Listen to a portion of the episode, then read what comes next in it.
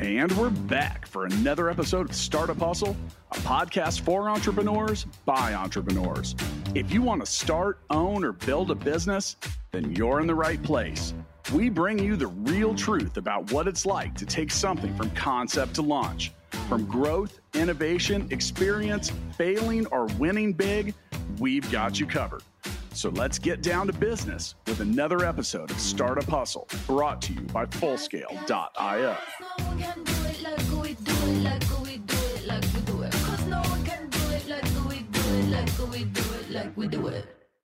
And we're back. Another episode of Startup Hustle. Matt DeCoursey here with Mark Bernstein. We'll be sitting in for Matt Watson today. What's up, Mark? Hey, Matt. How's it going? Oh, I'm you know I'm having a lot of problems. I'm finding that my level of intelligence as a salesperson continues to drop, and I'm not sure if that's because of the massive amount of things that I need to know to be successful, or if it's because I continue to get older. And I, I know you're an expert, and so is your company. But we're we're going to get right into that. And uh, once again, with us today is Mark Bernstein. Mark is the CEO and founder of Balto. I'm excited about today's episode because I. Uh, we've got with us today a very innovative company and also a company that was recently on Startup Hustle's top St. Louis startups. It's a pleasure to reach out to the other side of the state of Missouri and see so many people doing cool stuff Mark, welcome to Startup Hustle. Thank you, Matt. St. Louis is hot with tech activity right now, and uh, Balto is very happy to be a part of it. Yeah, and you guys are doing really cool stuff. I'll let you explain more about what you guys do. If you want to give us a little background on what your backstory is and the problem that you're solving, that'd be great. Sure. So I'll start out by saying that Balto helps sales and service people be as effective on their phone calls as humanly possible. That's the goal. And the way that we do that is the application analyzes sales and service conversations while they are actually happening. So it breaks down everything that the sales rep is saying, everything the customer is saying, listens to both sides, and in real time will give the sales rep recommendations for how they can be as effective as possible on the phones. And the way, oh, go ahead, Matt. You were thinking something? Well, I was just going to say, as a, as a as a salesperson, that's invaluable because an interested buyer has objections, they have questions, and that's why I mentioned earlier that on some days I feel like my own sales intelligence is dropped because there's so many answers to so many different things. There are, and there's so many very painful mistakes that we all make all the time, and it's the stuff that Uh, obviously, there's there's some complex answers that we need to give on our calls sometimes, and there's a lot of details that we need to give. But sometimes it's just not talking, just not talking so much, or that you get nervous and you have someone who's pushing you a little bit, and you speed up and speed up and speed up, and then you start getting that feeling which makes you feel like the call is out of control. Those are the sort of things that are also really basic, and Balto will listen for that and pop up a recommendation on your computer that says, "Hey." Let the other person talk, slow down. We're all human and we all make mistakes, and you know that you're supposed to do better than this. That's amazing. So, I now that you made that sound a lot simpler than I know it is.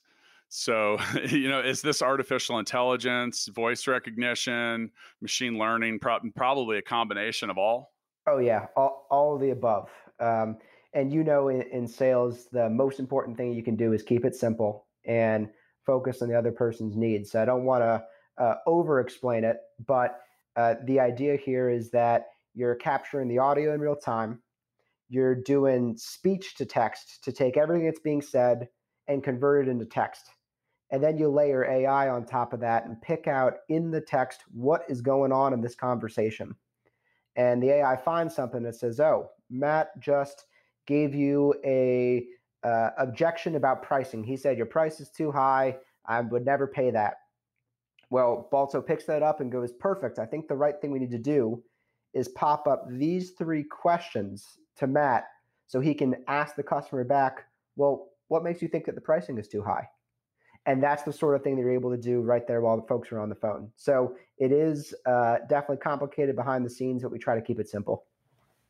Yeah. And so in, in order to do that effectively, you probably have to go through, uh, well, I don't know how extensive it is, but every product is different. Every business is different. Every salesperson is different and every client is different. So, how, how do you go about tackling that overwhelming task up front? Yeah, uh, Balto lets folks customize it.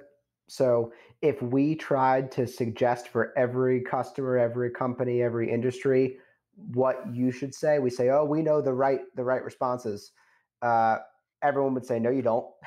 you don't know my business. You know, you're just getting to know me now." So what we do is we give you the ability to uh, use Balto to pick up the very common events that are happening in folks' sales sales calls, and when you pick it up, then you get to envision what is the perfect response if everyone in this moment always asked this question or everyone always gave this value prop, what would happen on my calls? So we give the ability to do that at scale.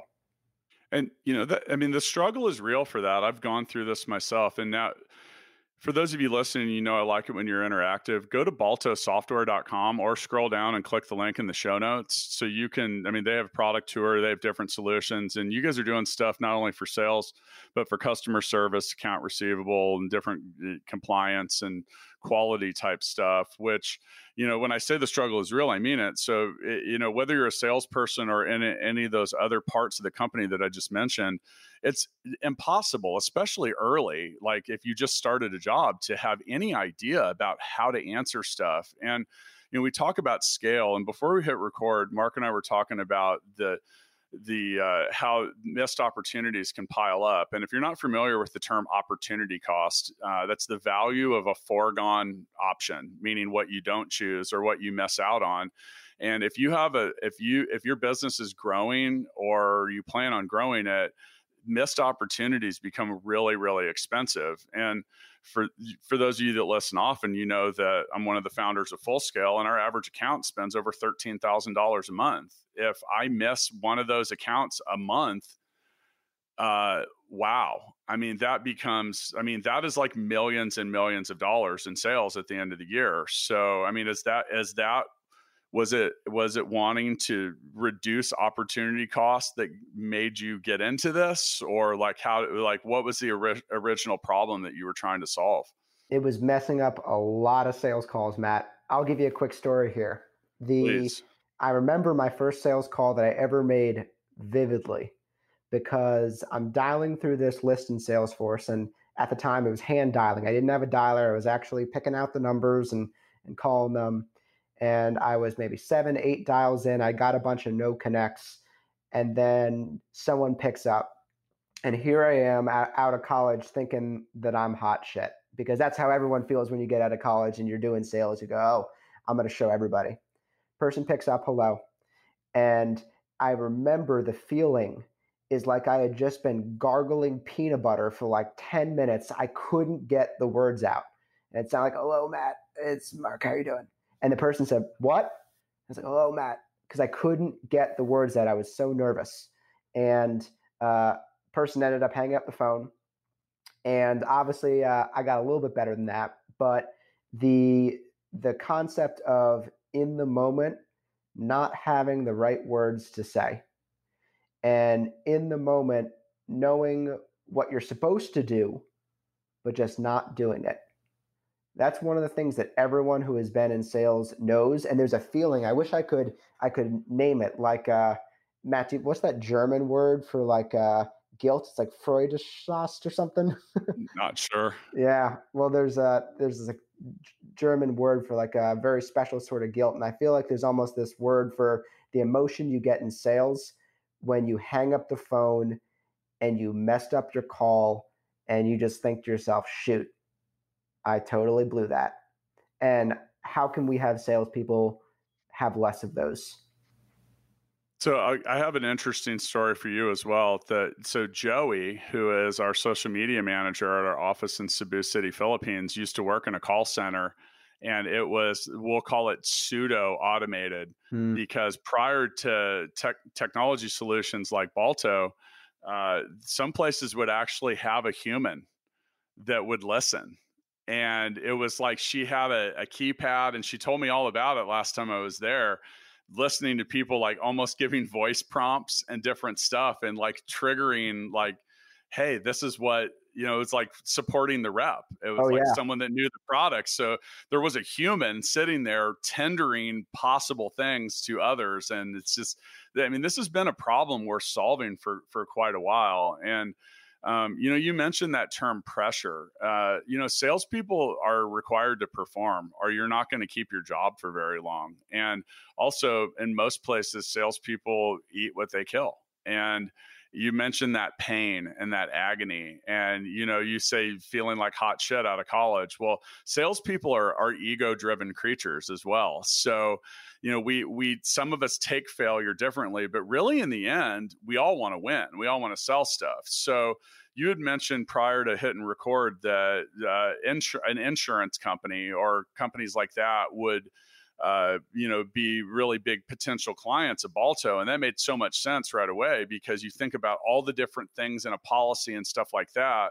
Uh, is some of this meant to prevent giving bad information too? Because like nothing's going to piss off a client or a customer more than being told one thing and then being delivered another.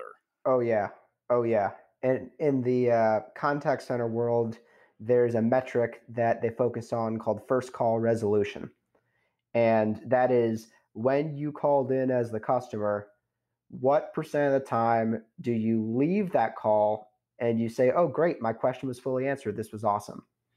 And uh, often, what happens is you go to the call, the sales or service rep tells you whatever their best guess is, and you leave the call and you realize, wait a minute, that didn't make any sense.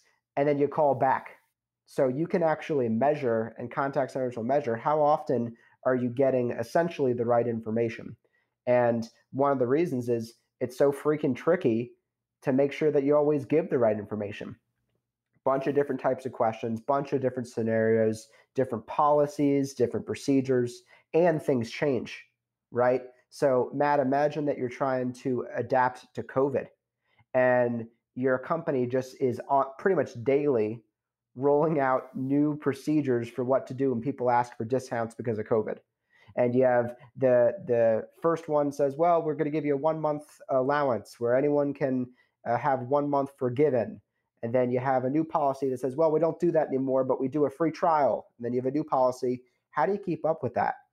And uh, what what Balto will do is it'll make sure that um, in the moment that someone asks about that, you got all the right answers that you need right there. So this kind of stuff's tricky, and people hear AI and machine learning, and they, you know, they think it's been around forever because they heard it ten years ago, or they watched The Terminator or something like that. But a lot of this stuff is still, and it's I don't want to say relative. It's not necessarily infancy, but it's kind of like adolescent years. Um, I'm old enough to remember like the internet actually coming out and like it was a wild it was the wild west for a long time and there was a lot of you know things that were really challenging. What have been you know with the year and you founded your company in 2017 is that correct? That's right. So three years in what are some of the biggest challenges you've had to overcome and what have you had to figure out about getting this stuff to work? Yeah i think the term that you use adolescent years is pretty spot on which is that the ai industry the tech industry the saas industry are all going through this growth spurt uh, especially by the way, given that everyone just packed up their bags and went remote. And now you just took everyone all over the country and even all over the world and sent them home and say, this is how you do your job now. So companies are, are looking at their workforces and saying, well, what do our people need in order to be successful? The thing that has been so challenging in that growth spurt is that everyone is trying to figure out the right applications for AI and the wrong applications for AI, and people make mistakes. So it f- first started with people saying, uh, "Can I automate everything?" And a lot of uh, companies were producing AI to automate things, right? And the big examples that you often hear is back office functions. So, can I automate invoicing? Can I automate um, uh, putting information into a into a system and, and admin? Can I automate that? And then what people realize is, well, wait a minute, just like how people make mistakes, and sometimes your admin sends the invoice to the wrong place, or sometimes you put the wrong info in, AI is going to make mistakes too. And the mistakes that people make are are often, you know, one one detail missing, right? It's like, oh, you should have sent it to uh, unit 70A 70A and you sent it to unit 7B.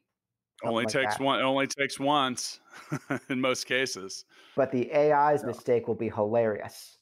So the AI's mistake will be like, oh, I thought you wanted me to send you not send it to unit 7A. I thought you wanted me to send you a new air conditioning unit to 7A, right? It's the sort of thing where it's missing that context and it makes mistakes.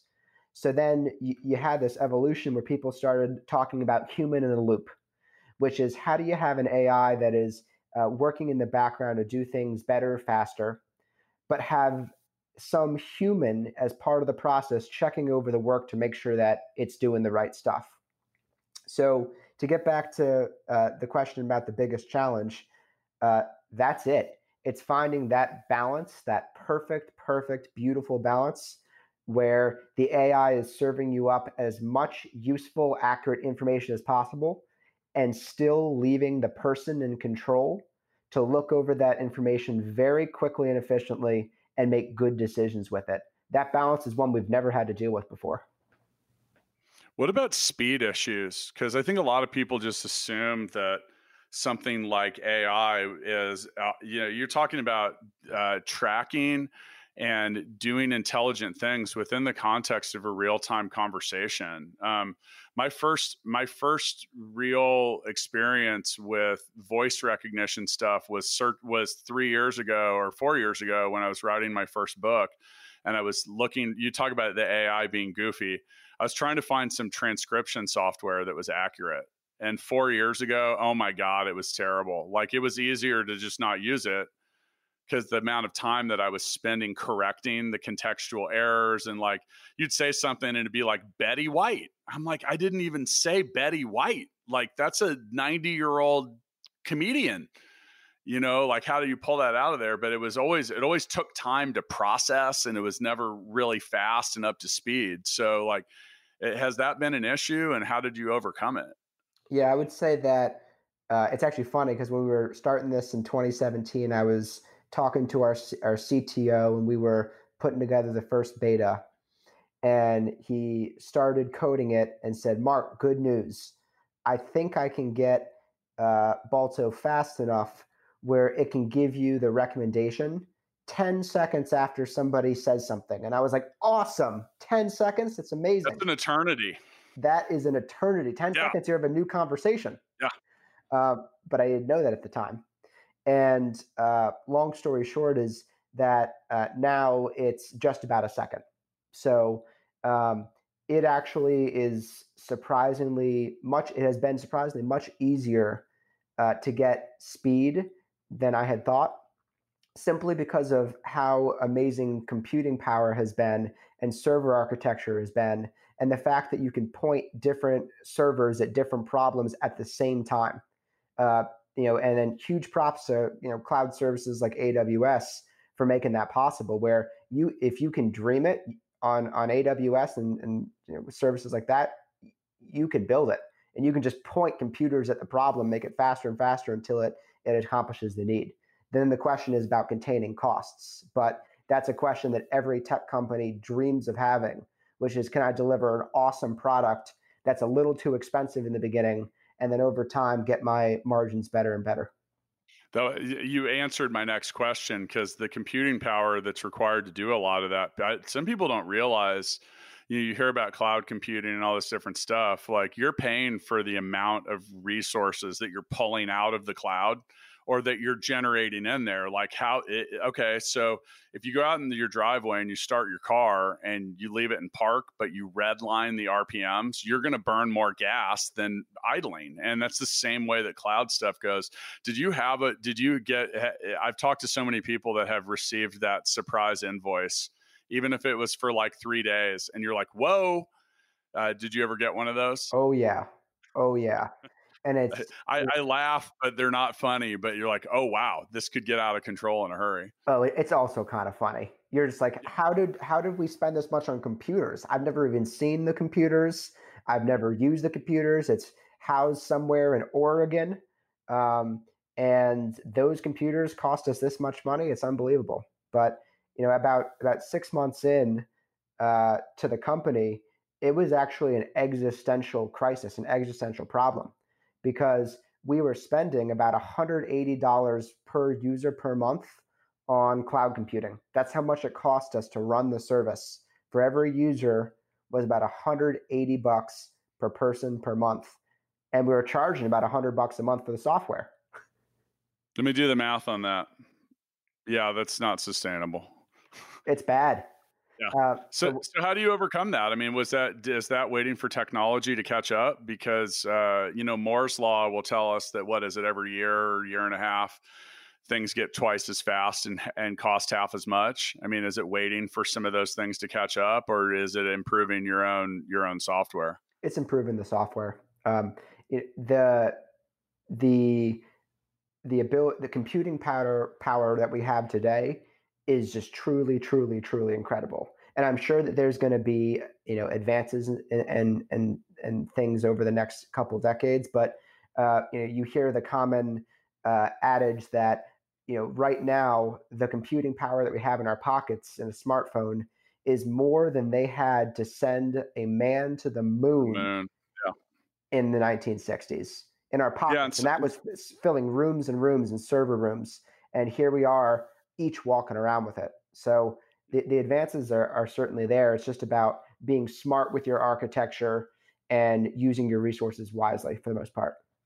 Yeah, hear, hear on that because uh, you know I've talked to people that have done something in the cloud and then they come back on Monday and have a five-figure bill and just different stuff and they're like whoa and uh, you know you can run that stuff up pretty quick and, and and you know like you mentioned there are some really interesting tools in aws there's a lot of things that are kind of ready made that are starting to come out that give some I uh, I just I, am excited about the creativity that that's going to bring because you mentioned AWS and I don't know what the exact product is, but you know there there are certain types of server configurations and setups and programming languages that go really well with machine learning, data science, AI, stuff like that. And you know until I'd never heard of an R programmer until it's you know we started getting into some of this stuff ourselves at full scale and it's like some of these people are hard to find um, has and, and, globally there just aren't a whole lot of people that have extensive experience with machine learning or ai has finding uh, or data science. Like what is that? And you know that and it, has that been an issue for you? I might actually say it's the opposite. I might say that it is so easy to go on coursera and take their intro to machine learning course or go to udemy or read uh, a few hours of blog posts. And I think that when I say it's the opposite challenge, there's no standards for what makes a great machine learning scientist machine learning engineer. There's no standard for what makes a great data scientist. And uh, by the way, as it should be, you know, th- there shouldn't be this uh, gatekeeper who's the official person who certifies you in machine learning. But what that means is that a lot of folks are self taught or taught with you know very basic tools online. So everybody is jumping in and doing something in machine learning and data science and it's it can be tricky to figure out is this person and their skill set and their experience the type of person that we are looking for right now? So i think if you were just to go uh, and look at 10 linkedin profiles of engineers i would bet on five out of their 10 someone is listing machine learning as a skill. Yeah, I, yeah. So I listened to an Audible series on data science. I mean, and just because I travel to the Philippines, so I have a lot of Audibles in my library, and I was like, I'm going to look this up because I was really interested in it, and uh, you know, listened to it a couple different times, and it, I mean, it, it and it actually was really helpful because you hear about data science, machine learning, AI, and these things they sound intimidating and then when you get into some of them some of the principles have a relative simplicity around it. It's just almost like it's just like logic you know? And I, I, give you an example as when we built a few things ourselves is like if i know that a company has a cto then they are a higher probability of needing what we sell than a company without a CTO because mm-hmm. we sell technology services. So, and just different stuff like that. I mean, and there's, and you can apply some basic data science and machine learning principles to rank these things if you have a large body of, of stuff like that. So, uh, with me today, once again, is Mark Bernstein. He's the CEO and founder of Balto. Go to baltosoftware.com so you can check out their product tour. And, you know, Mark, once again, thanks for joining us. Before we get into the second half of the show, I want to remind everyone that today's episode of Startup Hustle is brought to you by Crown CFO. You can have a CFO at about any stage of your business, any size. Go to crowncfo.com forward slash hustle. I'm curious, have you ever used frac- a fractional service? Matt, actually, we have, and it is totally the right move. Yeah, yeah. I mean, it's like, and that's actually we're very we're picky about who we we partner with, but yeah, we we actually use Crown CFO. It's great because we don't do high high number of transactions, and it gives us top people for a, a portion of it. What what kind of fractional services did you guys use uh, coming up? We we do the full gamut, and you know what we found is that a lot of folks at the startup stage don't need a full time CFO because there's uh, not enough numbers to analyze. Not, enough transactions, right? Right. A, yeah. a lot of the decision making needs to be very instant and very based on the feedback you're hearing, and very based on uh, a lot of times intuition and just the what your observations are, and you can't quite uh, take as much time to make all the decisions based on metrics in the early stages. Um, so what we we, we found with uh, you know a fractional CFO we're using, who we absolutely love, is everything from getting your financial model done when you're raising to figuring out whether you're on target with all the key SaaS metrics you need to hit to making sure that your bills are getting paid, you don't have too much in receivables. All that sort of stuff is stuff we've we've loved having fractional CFO for.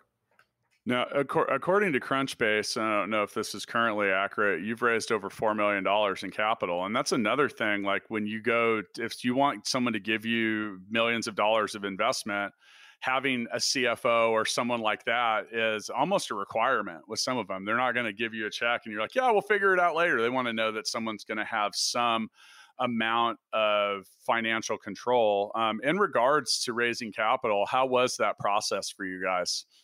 The first time, uh, so we actually raised that in two chunks. We uh, raised uh, a, a, million and a quarter in the first chunk, and then we took, uh, we, we call that our pre-seed, and then we took a seed of, of three million. Um, actually, less than a year ago at this point. Um, and the first one was hard, and the first one was hard because uh, you know at that point we were maybe a ten-person team three first time founders. We're all you know, at that point we were 24. We were all 24, and uh, we're building an AI that we believe can change the world, and that's a, a pitch that is very difficult to give.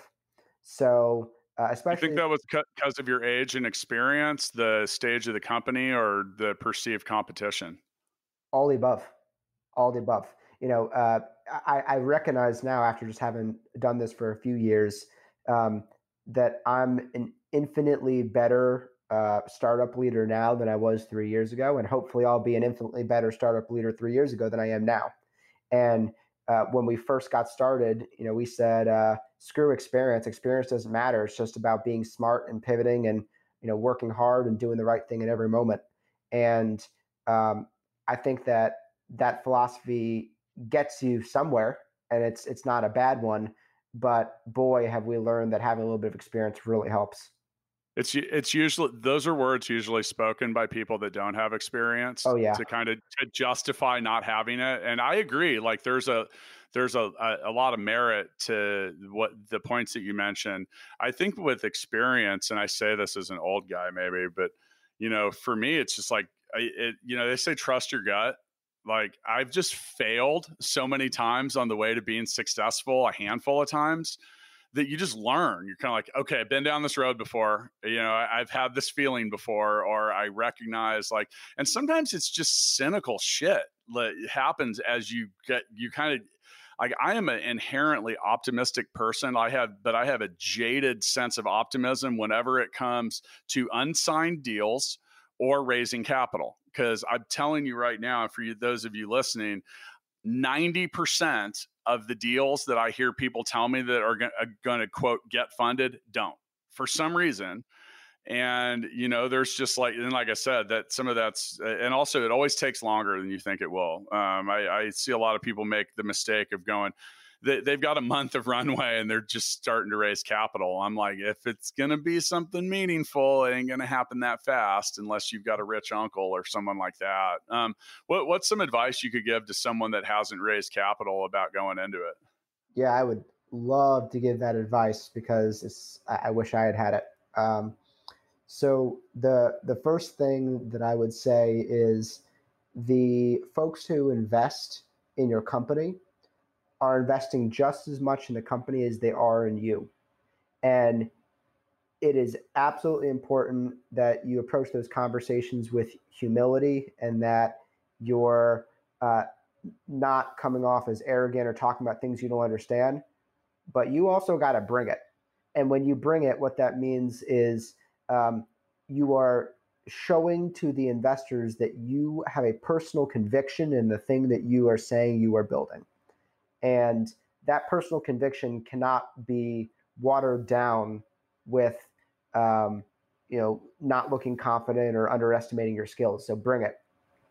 The second thing I would say there is that there are a handful of questions that you're going to be asked again and again and again first things first is go look up online what are the questions that I should have answered for an investor, or go look at some of the uh, materials that Bessemer has out for what a great deck looks like, or that Sequoia has out for what a great deck looks like.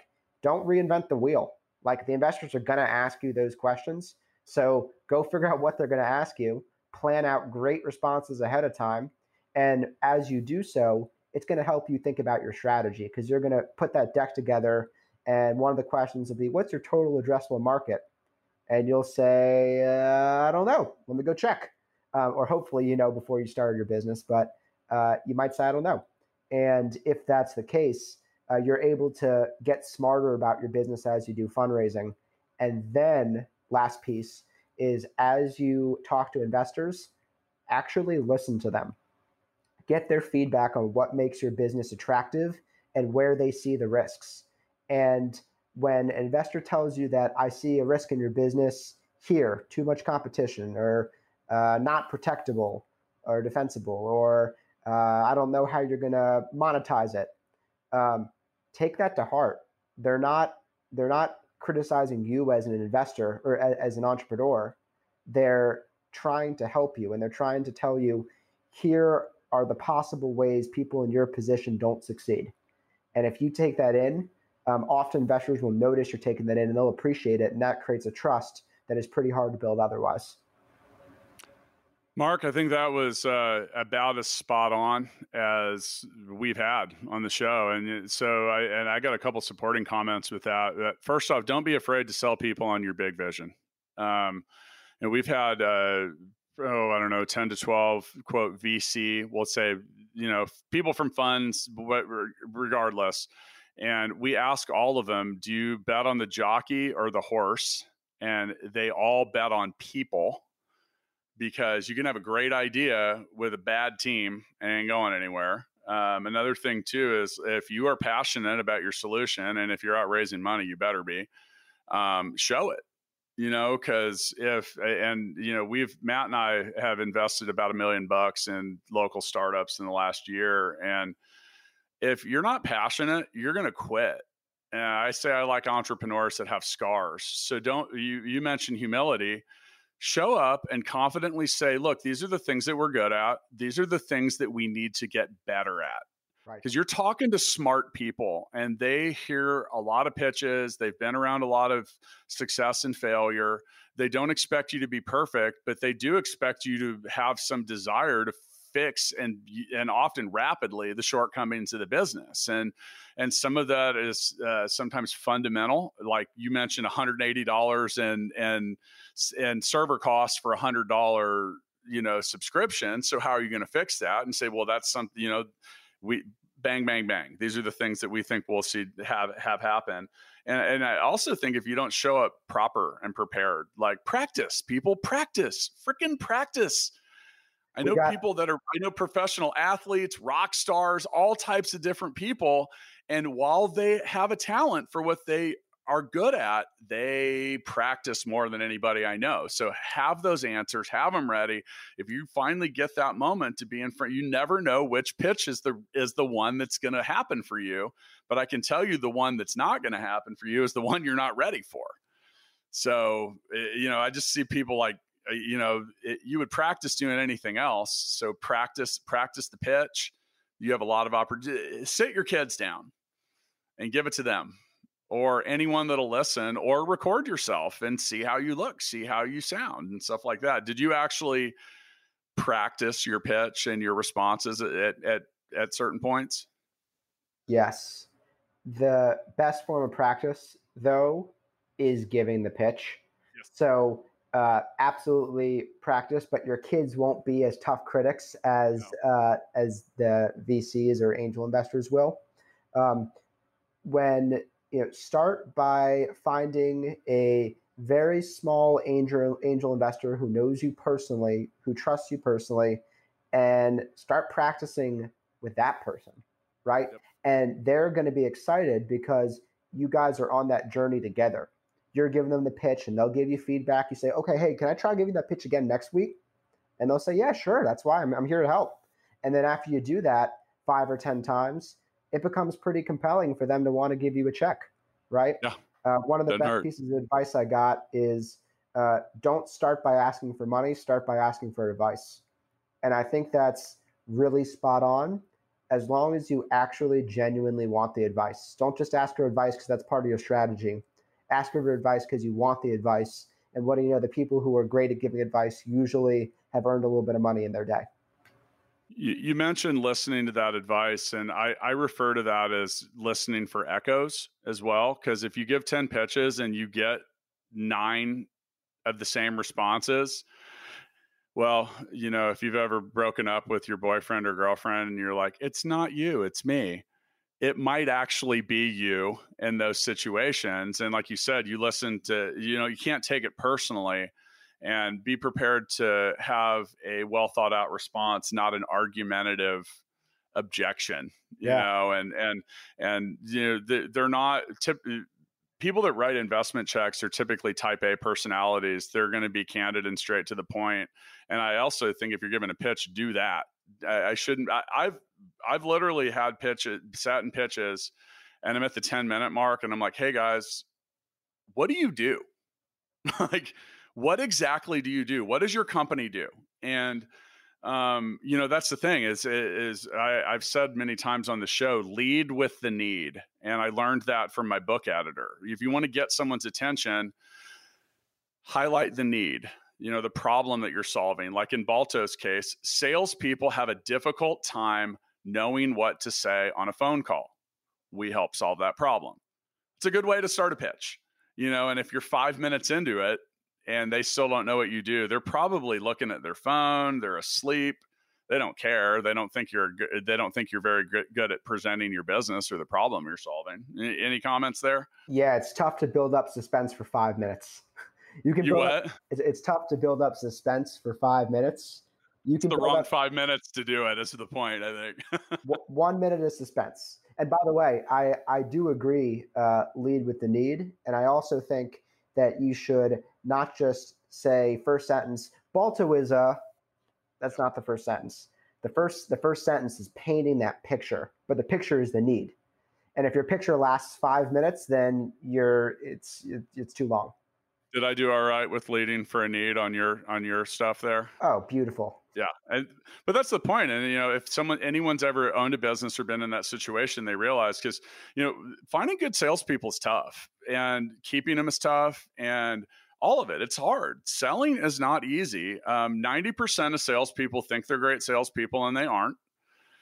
Uh, but if you can find a solution like Balto, like I really do love your product. I think it's really cool because I get it. And I've tried. I've been a sales manager. I've been selling stuff ever since I can remember, and you know, like, and, and there's also weird. I, I, love the fact that you guys are giving some coaching uh, with the with the software as well. Slow down, listen more, and as someone that that can talk a lot, when I'm selling, I know when to shut up, and and simple things like I have this theory that I can add 20% overnight to any company's sales figures by just getting all their salespeople to actually ask for a sale. Mm-hmm. Like really basic stuff. And you talk about building up suspense. I used to be a sales trainer and I would get groups of people around and I'm like, Do you guys want to know how I've sold millions of dollars? You talk about building up five minutes of unnecessary suspense. Right. I would literally build them up because they'd want to hear my this million dollar closing line and they think there's some magic thing. And I'd be like, Do you want to go ahead and get this? you know, and that's it. Mm-hmm. You know, there's something that simple, or, you know, like so can we write this up? And it's just simple asking for stuff, and you know, there's uh, not and do that with your do that with your investment pitch too. Don't be afraid to ask. All right, so once again, Mark Bernstein of Balto. Go to baltosoftware.com, learn more about what they have to do. While you're on the internet, stop by Instagram, check us out at Startup Hustle Podcast. We end episodes of Startup Hustle with what we call the Founders Freestyle. I'm going to give you a brief moment to sum up anything that you'd like to say, any info you'd like to pass on. If you you can sing if you want, you can do whatever you want. It's a freestyle. But what would you like to say to all of the hustlers out there that want to want to get something started?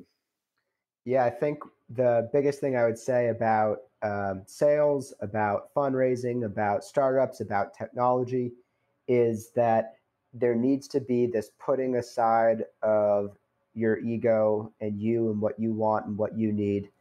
And you got to put that aside and listen to the other person and ask them what in your life, in your business, in your firm, your VC, can we do to make that better? And I think that the more focused you are on the other people, uh, that that's where uh, success kind of comes in a lot of those areas. And I think that that's one of the things that we never learn in schools is how to not make it about us and make it about the other person. So if I could say one thing, it's uh, try taking some time to ask other people, how are you doing? What can I do for you? I think that's brilliant advice. Um, I, I, got a couple. I'm going to parlay off of that a little bit. Uh, first off, if you have a sales organization and you're not using tools like Balto, you're probably making a mistake. Um, just because. And you think about the cost of, of missed sales and opportunities, do the math on it because you'll come back at the end of that and buy all kinds of stuff because it'll it'll make sense. And then from the sales side, a good salesperson's a problem solver and that's much like what you just said if you you know if, if you're going to call someone and if, if you're trying to sell anyone anything what can i do to make your life easier and i've been through this I, it took me till i was probably about probably 10 years ago maybe when i the light bulb really popped and i realized that you cannot put a price on peace of mind and therefore, that is one of the most valuable things you can sell. So some of these things uh, you mentioned, you, you know, talk about using something like Balto. Are you concerned that your sales team is just flubbing sales all day? Well, there you go. That might give you a little peace of mind. You feel like you're just a broken record repeating the things that you want to say. Go find something like Balto, program it to do what you need get the answers. I love controlling the narrative in that regard and it's not it's not about creating an army of robots. It's about giving good information to clients, not wasting people's time because and that's the next thing is, you know, without some without stuff like this, you okay, uh, I'm not really the right person to answer that question. I don't really know. I'll have to get back with you, blah, blah, blah. Now you're in a whole different problem to solve, which is actually making sure your salespeople follow up. Right. And do different stuff. And it just goes on and on and on. So yeah, overall, man, I, I really, I really love what you guys are doing. I love what you're doing in the state of Missouri, even though I live in Kansas and I am a Jayhawks fan, just letting you know, Royals fan too. Um, I, I, I will admit though, I St. Louis, you. St. Louis has done such a better job of, of having a better baseball team since 1985. The um, sports culture in St. Louis is awesome. Uh, I'm sure you've heard of the the Blues, right? You know the oh, yeah. the, the, the Stanley Cup champions. and now two years in a row because we had to cancel the hockey season. Yeah, I true. Hey, I like the, I like the way I like a little good fact shaping there. So, well, Mark, thanks for hanging out with me today. Uh, I'm going to check this out. I'm actually really interested in using this as because at full scale we're planning on hiring 10 new salespeople in the next you know six to 12 months and one of the issues that we've been tackling and solving or trying to solve is how we're going to do what Balto does so looks like I got to get I got to get to work and and figure some stuff out here. Thanks for Matt, joining me. Yeah, no problem. I'm going to actually uh, take your advice and uh, on air say, uh, do you want to set up a demo? I, I love it. Yes, I do. I'll schedule that through your website. Thanks, man. Done. You got it. Have a good day. Startup Hustles brought to you by Fullscale.io, helping you build a software team quickly and affordably. Make sure you reach down and hit that subscribe button, then come find us on Instagram. See you next time.